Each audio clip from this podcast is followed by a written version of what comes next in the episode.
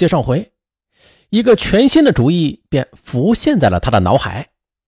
原来，在二零一零年的夏天，姚志飞在家健身房里锻炼时，认识了一个小青年杨山。熟悉了之后，这杨山呢对他说：“你以后要是在外边遇到了麻烦，可以随时找我。”哎，于是第二天晚上下班之后，姚志飞等办公室的同事们全部都离开后啊，便用新买的不记名的电话卡拨通了杨山的电话。一番寒暄之后，姚志飞说：“啊，对了，我想让你帮我教训一个跟我有点过节的女人，你只要吓唬吓唬她，最多啊就打她两个耳光，啊，千万别伤害她呀。”啊，随即双方便以一千元的价格谈妥了此事。姚志飞便将妻子郑美的行踪告诉了杨山。很快啊，这机会就来了。在第三天快下班的时候，郑美发短信说啊，单位里要加班。啊，姚志飞觉得这简直就是天赐良机啊！随即，他将这个消息就告诉了杨山。由于郑美回家要路过一条比较偏僻的路段，哎，这姚志飞啊，就让杨山最好在这里动手。为了保险起见，杨山先是进行了踩点儿。万事俱备，那晚，杨山先是在郑美单位的楼下守候着。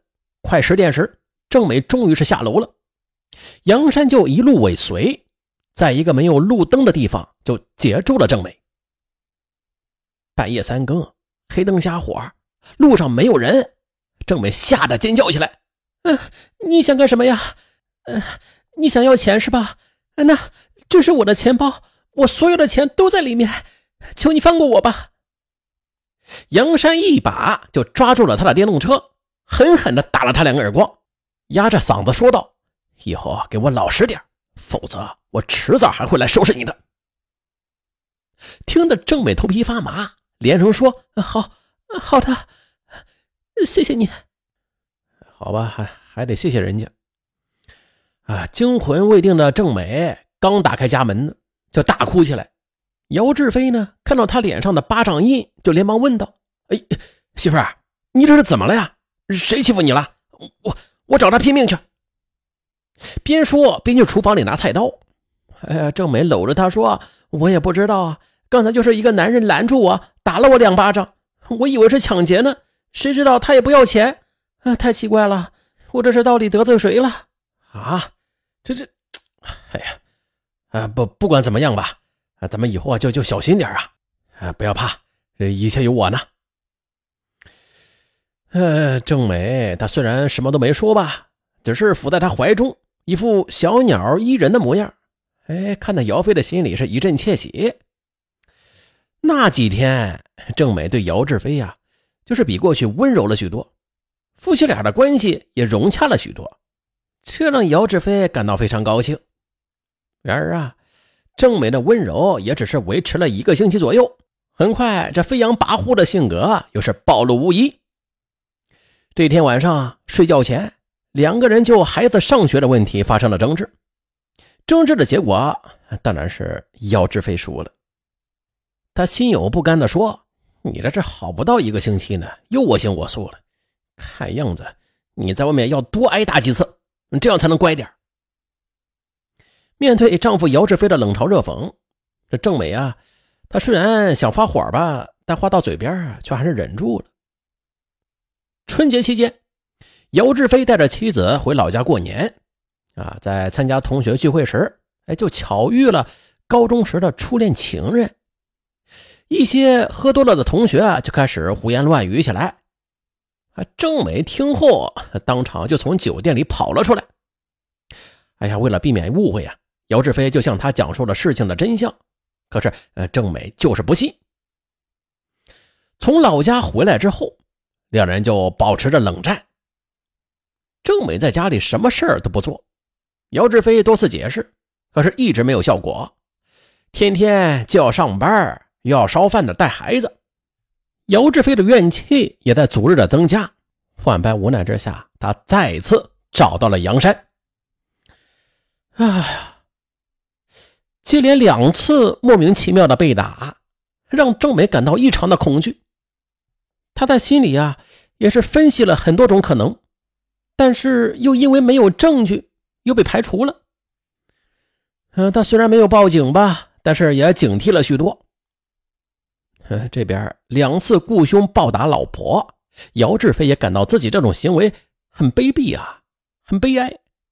呃，他也不想这么做，他呀也是尽量的和郑美多沟通，希望他能够体谅自己。可是每次都是不欢而散。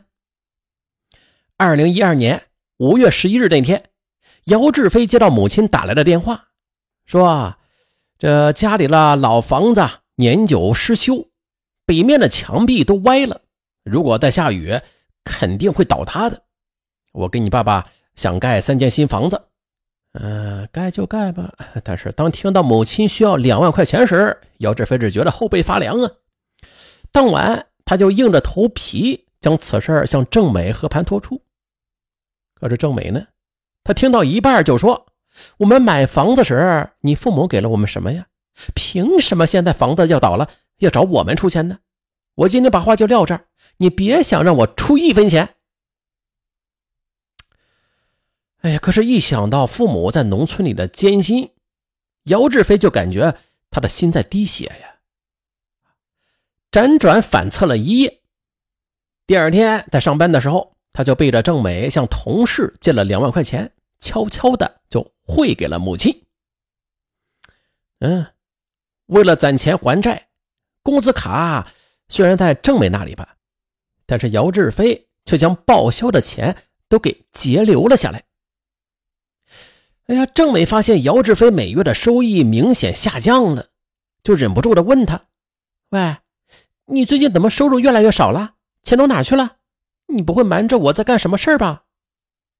姚志飞故作平静的说：“哎呀，这单位的效益下滑嘛，过段时间估计就好了啊。”郑美是将信将疑，嗯，为了摸清这姚志飞是否有别的想法，他就悄悄的打电话给公婆嘘寒问暖。随后，他又将电话打到姚志飞的单位会计那儿。这下，姚志飞偷偷借钱给父母盖房子的事儿就穿帮了。当晚，姚志飞下班回家，大怒的郑美就扑上来和他拼命：“哼，你本事没多大，你胆子倒不小啊！”偷偷的给你父母两万块钱，这日子是没法过了。两人是越吵越凶，姚志飞气得摔门而去，一连三天都没有回家。可是那天啊，姚志飞正在上班，父母竟然在楼下给他打电话：“哎呀，呃，我们岁数也大了，这房子不盖了啊，把钱送给你。妈觉得你也不容易。”姚志飞顿时明白了。肯定是郑美背着自己给父母打电话要钱了。送走父母之后，姚志飞对郑美的恨再次爆发了。他又找到了杨山，啊，我给你两千块钱，还是收拾那个胖女人，你多吓唬她，打几个耳光就行了啊，其他的还是不要乱来。六月二十七日晚，这杨山带着兄弟王刚。就守候在郑美回家的路上。当晚十点多，他们将骑电动车的郑美就给拦了下来。啊！就在杨山伸手要去打他时，郑美却一下子从包里拿出来防身的水果刀，朝他刺去，并且大声的喊道：“救命啊！救命！”杨山的胳膊被刺破了。啊！恼怒的他呀，就一把抢过了郑美手上的水果刀，不停的朝着他的胸口刺去。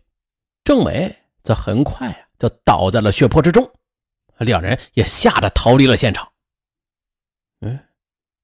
案发之后，姚志飞一直处于痛苦的深渊中。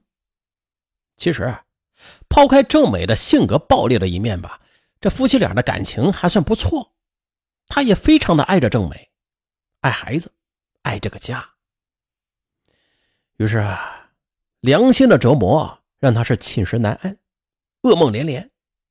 终于，一个多月之后，他走进了公安局，讲述了三次雇凶暴打妻子的内幕。警方又根据姚志飞提供的线索，二零一二年的九月底，在网吧里将杨山和王刚给抓获。嗯，来句比较官方的结束语啊，等待他们的正是法律的严惩。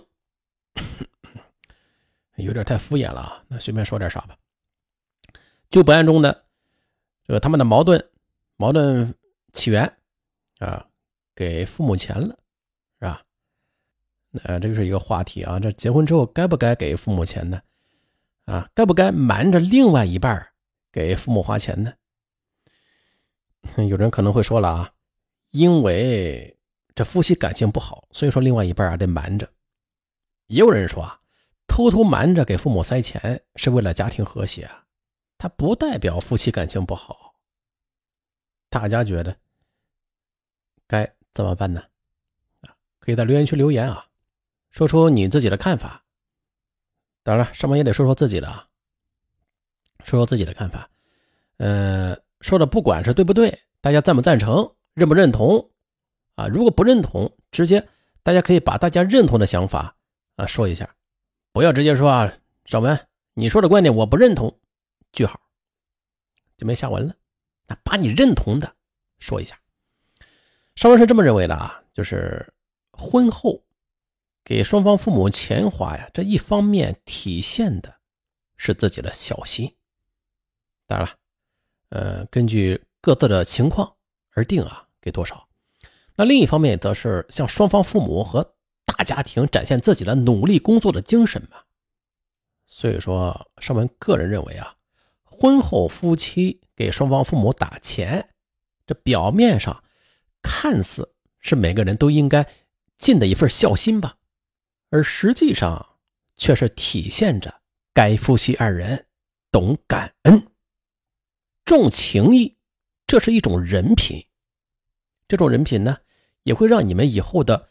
在婚姻的生活的道路上，越走越宽，越走越远，越走越顺利。